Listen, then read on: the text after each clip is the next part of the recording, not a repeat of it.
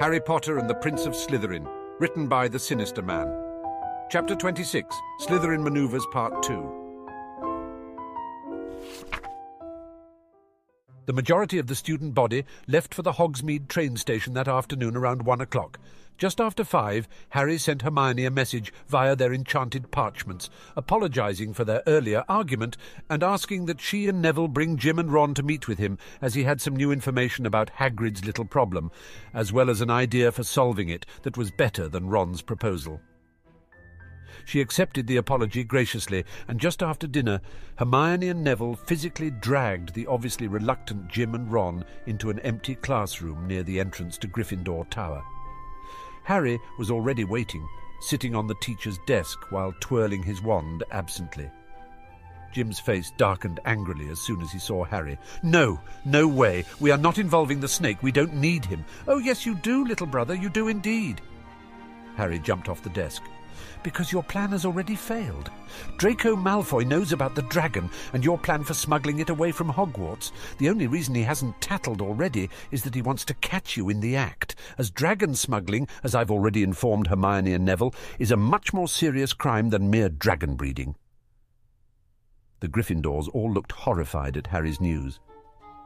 How did Malfoy find out? Hermione asked anxiously. Harry shrugged. There was a small part of him that felt bad about how easy it was to lie to his best friends in order to get them to abandon Ron's foolish scheme.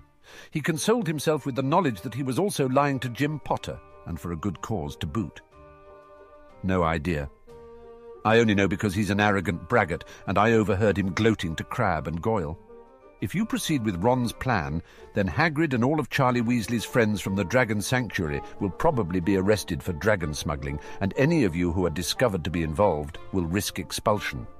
At the very least, you will suffer a catastrophic loss of house points, and I can't even imagine what sorts of fiendish detentions you'll get over it.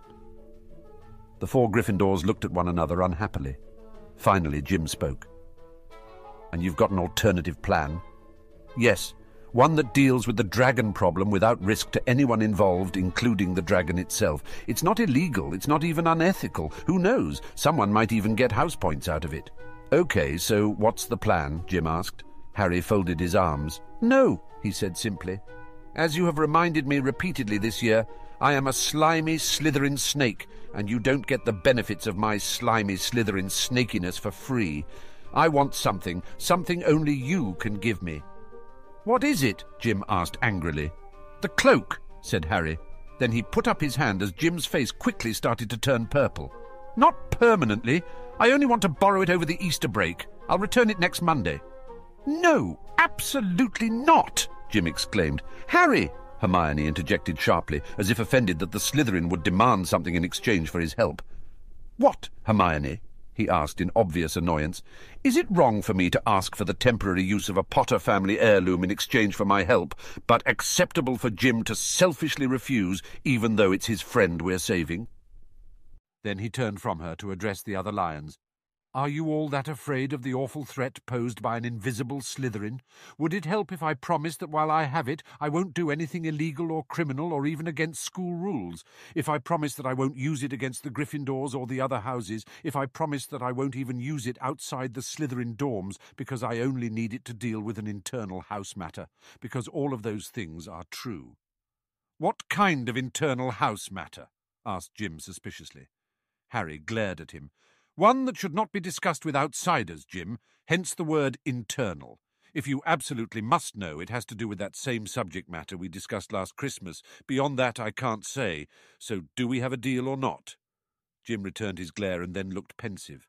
If by subject matter Harry meant Theo Nott, then it probably meant the other boy was in trouble, and Harry needed the cloak to protect him. You promised to return it Monday? I would swear on my family name and the honour of Slytherin House but somehow I don't think you would take either of those seriously. But yes, I do promise to return it completely intact and undamaged on Monday. After hesitating for some time, Jim signed in resignation. OK, I'll trust you, but only for Hagrid's sake. I'll be back in a few minutes. Jim left the room, leaving Ron, Hermione, and Neville behind. Ron was openly disgusted by Harry, while Hermione seemed angry with him for having the temerity to demand something in exchange for his help. Harry resisted the temptation to ask her how many dental patients her parents treated for free. For his part, Neville didn't seem angry with him, merely somewhat disappointed. Minutes later, Jim returned with his book bag, pulled the cloak out of it, and handed it over to his brother, who folded it neatly and placed it into his own bag. OK, said Jim. What's your brilliant plan? Well, it seems to me that the biggest problem for Hagrid, aside from the inherent silliness of raising a fire-breathing dragon in a wooden hut, is that he's acting without the legal right to either breed or raise a class XXX creature. Luckily, there is someone around here who holds a ministry license for both those things, namely the school's Care of Magical Creatures instructor. Kettleburn, exclaimed Hermione. Professor Kettleburn, Hermione, said Harry smugly, who, as it happens, worked for several years at a dragon sanctuary in Canada prior to coming to Hogwarts. That's it, said Jim angrily. That's your brilliant Slytherin plan. You want us to just tell a teacher? I don't want you to do anything at all, little brother. I've already done it. I spoke to Professor Kettleburn this afternoon, just after lunch. The Gryffindors stared at Harry, shocked. You scumbag, yelled Ron finally. I can't believe you just ratted Hagrid out like that. Harry laughed. Actually, Weasel, I didn't even get the chance to rat Hagrid out. I got as far as asking to speak with Kettleburn in confidence and telling him that, hypothetically, I might know of someone who had acquired a dragon egg without understanding the legal issues that might result. At that point, he interrupted me to say, and I quote, Oh, sweet Morgana's tits, what has Hagrid done now? Unquote. In other words, Hermione, I was completely correct this morning. This is actually something Hagrid does routinely, and the staff just continually bails him out. Though, to be honest, even Kettleburn was astonished he got hold of something like a Norwegian ridgeback egg. Anyway, he continued, Kettleburn said not to worry, and that he'd take care of it. He has some friends in the ministry who will backdate an authorization form allowing him to incubate a dragon egg that's been donated to the school until it hatches, and then to raise it for a few months until it is old enough to be safely transported via apparition. Apparently, there's an educational purposes exception to the normal rules on dragon breeding. In a day or so, once the paperwork is complete, Kettleburn will take custody of the egg from Hagrid, who will still be allowed to assist the Professor and the Newt-level QMC students through the rest of the hatching process and then with raising it until after exams. Then they will ship it to the sanctuary in Romania through perfectly standard and legal procedures sometime this summer. He slung his book bag over his shoulder and headed for the door. Oh, and I also won five points for Slytherin for bringing this to his attention, and handling the matter with such discretion. Hang on a minute, said Hermione angrily. He stopped and looked back at her with a bland expression. You met with him this afternoon? That means you already had this whole situation resolved before you even contacted me. Naturally, it would have been quite embarrassing to have presented a plan as simple as talk to a teacher and it not actually work. So what would have happened if I refused to let you borrow the invisibility cloak? Jim asked testily. Harry looked thoughtful. I suppose I would have done a good deed and helped Hagrid out of a very serious jam, and then gotten nothing in exchange except a few house points and the satisfaction of knowing that I was a better person than the boy who lived. And then he turned and walked out, leaving four speechless Gryffindors behind him. The 15th of April, 1992. The next day, Hermione watched the door of the Great Hall impatiently, but Harry never showed up for breakfast. She had sent him several parchment messages, but he never responded. By lunch, there was still no sign of him, though Ron would flinch every time he felt a breeze, convinced that Harry was sneaking up behind him invisibly for some nefarious purpose. Jim was not as paranoid, but he was continually anxious. Part of him was terrified that he'd lost forever the precious heirloom his father had entrusted to him.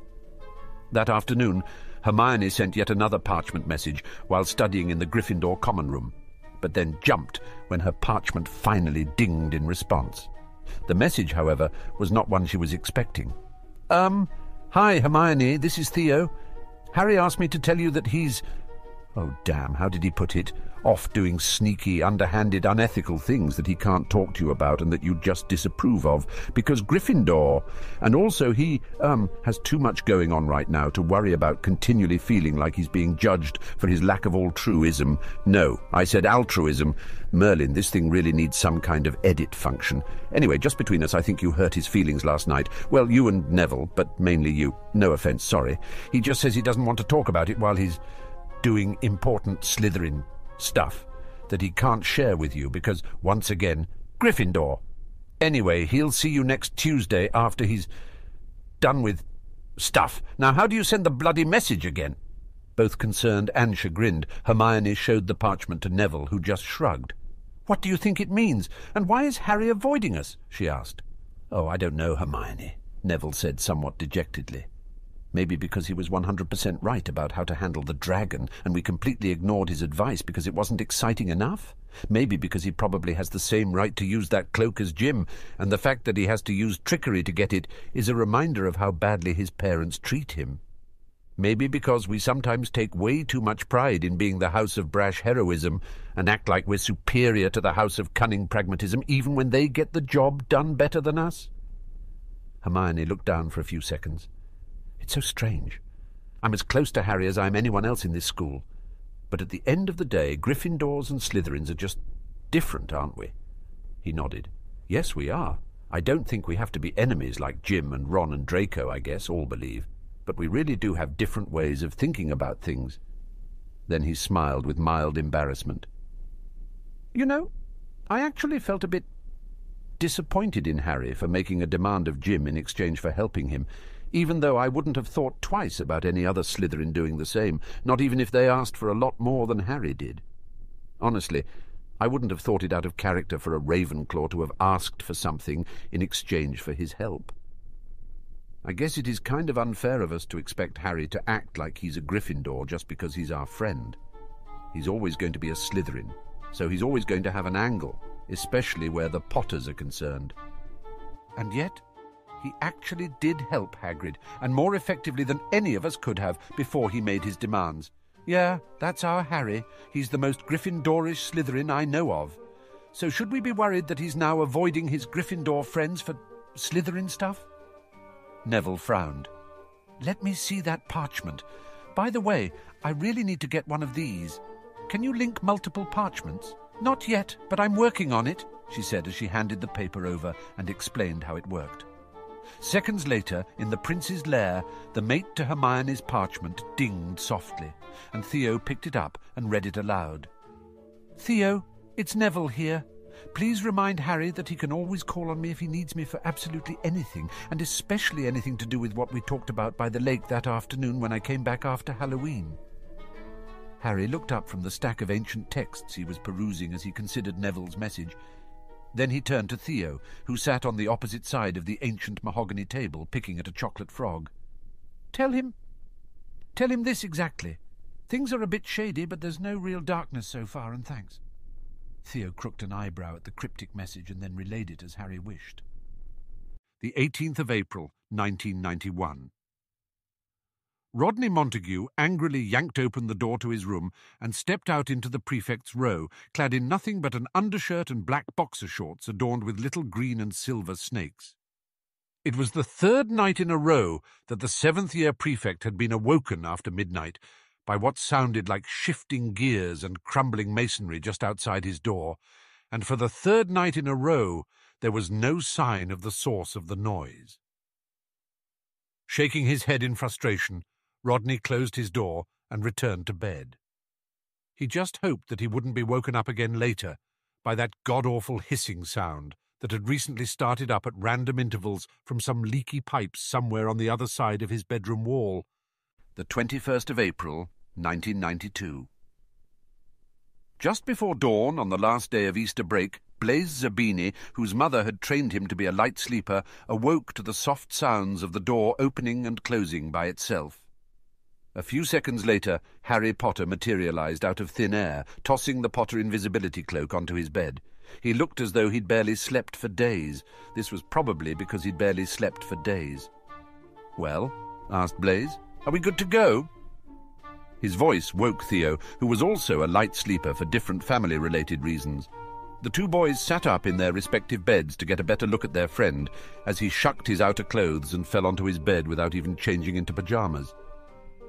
They went for it, he said through a haze of sleep deprivation. The vote was 4-2 with one abstention, which was closer than I'd have liked, but it was enough. We'll do it tonight after dinner. Wake me before lunch, please. I have some errands to take care of this afternoon before... Malfoy returns. His voice grew faint, But Blaise had one more question. And you're sure you don't want us in there with you? Mmm, no, yawn. You two just stay out in common room. Observe reactions. Besides, might get yawn a little scary in there. I need to project total poise and confidence and stuff. Ruin effect if either of you gets jumpy. Blaise scowled at the insinuation that he lacked poise and prepared a retort when Theo interrupted him. Let him sleep. Besides, he's right. You haven't been in there when they're all agitated. Theo shuddered visibly, and Blaise realized his friend probably had a point. Across the room, Harry started snoring softly. Later that afternoon, as Jim was leaving the great hall, he saw Harry headed his way. He started to call out, but Harry glared and shook his head, and Jim's mouth snapped shut, as he was at this point terrified of doing anything to provoke his brother until he had the cloak back in his possession. Without saying a word, Harry walked past him, and at the last possible second he smoothly pulled a small wrapped parcel out of his robe and passed it to Jim without slowing down, before proceeding on down the hallway. Jim looked back at his brother in confusion and then examined the package. As he turned it over, he saw a note with Harry's neat handwriting. For pity's sake, open it in your room. Don't stand around gawking at it in front of people like an imbecile. Jim blushed slightly and tucked the package away within his own robes. Then he walked as quickly as propriety allowed back to Gryffindor Tower, barely resisting the impulse to run in the halls. Once inside, he abandoned all restraint and sprinted up to the currently empty first-year dorm room. He sat down on his bed, and with trembling hands he carefully opened the package and pulled out the shimmering fabric of his family's ancestral invisibility cloak. Shimmering fabric, which was now a vivid Slytherin green. And as he spread the cloak out, Jim began to hyperventilate as he read the four-inch-wide silver lettering that had been embroidered on the back, relaying a proud message now permanently engraved onto his father's most prized possession. Slytherin's rule, Gryffindor's drool. Jim screamed in murderous fury. I'll kill him! Then he jumped up from his bed and ran to the door, enraged at his treacherous sibling. As he opened it, however, he nearly ran straight into Neville Longbottom, who looked at his fellow Gryffindor with concern. Whoa, Jim, he asked. Are you okay? Jim Potter just snarled at the other boy, who he knew was friends with Harry. Like you care, Longbottom. Neville rolled his eyes.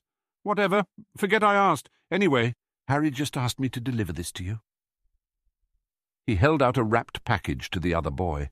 It looked nearly identical to the one Jim had just opened, save that it had no writing on it.